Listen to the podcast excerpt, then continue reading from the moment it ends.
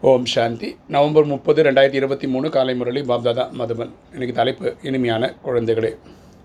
நீங்கள் ஆன்மீக வழிகாட்டியாகி யாத்திரை செய்ய வேண்டும் மற்றும் சேவிக்க வேண்டும்.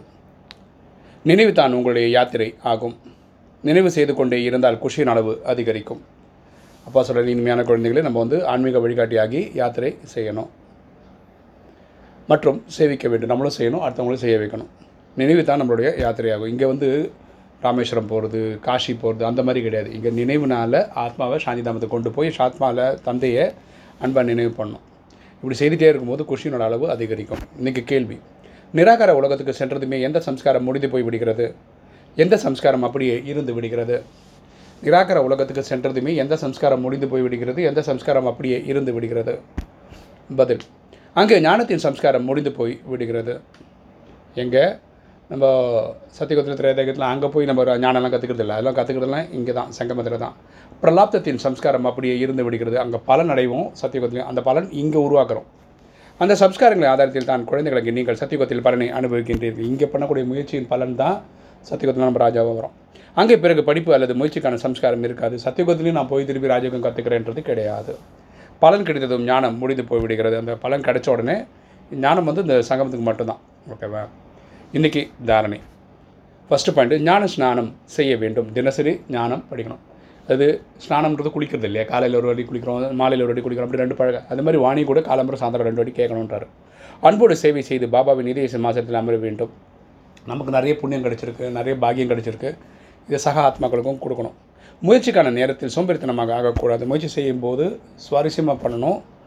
டயர்டாகிடக்கூடாது சோம்பேறி ஆகிடக்கூடாது ரெண்டு பாபாவின் கண்ணிமைக்குள் அமர்ந்து கலியுக துக்கதாமத்திலிருந்து சுகதாமத்திற்கு செல்ல வேண்டும். ஆகையால் தன்னுடைய அனைத்தையும் மாற்றம் செய்து விட வேண்டும். அப்பாவுடைய கண்ணிமைக்குள் அமர்ந்து கலியுக துக்கதாமத்திலிருந்து சுகதாமம் செல்ல வேண்டும். நம்ம வந்து பரமாத்மாவோட அம்பர்லாலே இருக்கணும். பரமாத்மாவுடைய கண்ட்ரோல்லே இருக்கணும். ஓகே அதனால் நம்ம இந்த நேரத்தில் நம்ம உடல் மனம் பொருள் ஆவி எல்லாமே இறைவன் சேவைக்கு அர்ப்பணம் செய்திடணும். வரதானம். வாழ்க்கையில் திவ்ய குணங்கள் என்ற பூக்கள் நிறைந்த பூத்தோட்டத்தின் மூலம் நறுமணங்களின் அனுபவம் செய்து எப்பொழுது மகிழ்ச்சியாக ஆகுங்கள்?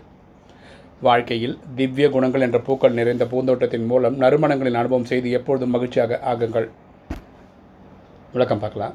சதா மகிழ்ச்சியாக இருப்பது எனில் அனைத்திலும் நிறைந்து சம்பனமாக இருப்பதாகும். மகிழ்ச்சின்றது என்னென்னா தெய்வீக குணங்கள் தெய்வீகளுக்கு அஷ்டசக்திகள் நிறைந்திருக்கிறது. முதலில் முட்கள் நிறைந்த காட்டில் வாழ்ந்தீர்கள் கலியுகத்தில் வாழ்ந்துட்டு வந்தோம். ஆனால் இப்பொழுது பூக்கள் நிறைந்த மகிழ்ச்சி நிறைந்த இடத்திற்கு வந்து விட்டீர்கள். நம்ம தான் நம்ம இப்போ சங்கமத்துக்கு வந்துட்டோம்.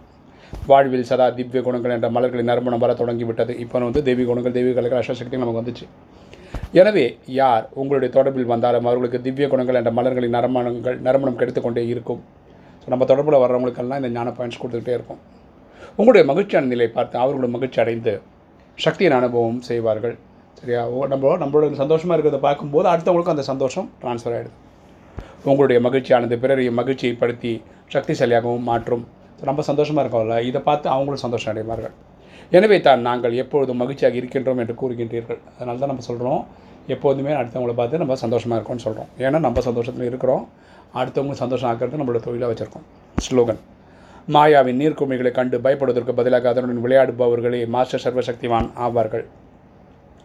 மாயாவின் நீர்க்குமிகளை கண்டு பயப்படுவதற்கு பதிலாக அதனுடன் விளையாடுபவர்களே மாஸ்டர் சர்வசக்திவான் அவர்கள் யார் மாஸ்டர் சர்வசக்திவானா மாயா உருவாக்கக்கூடிய இது இருக்கு இல்லையா?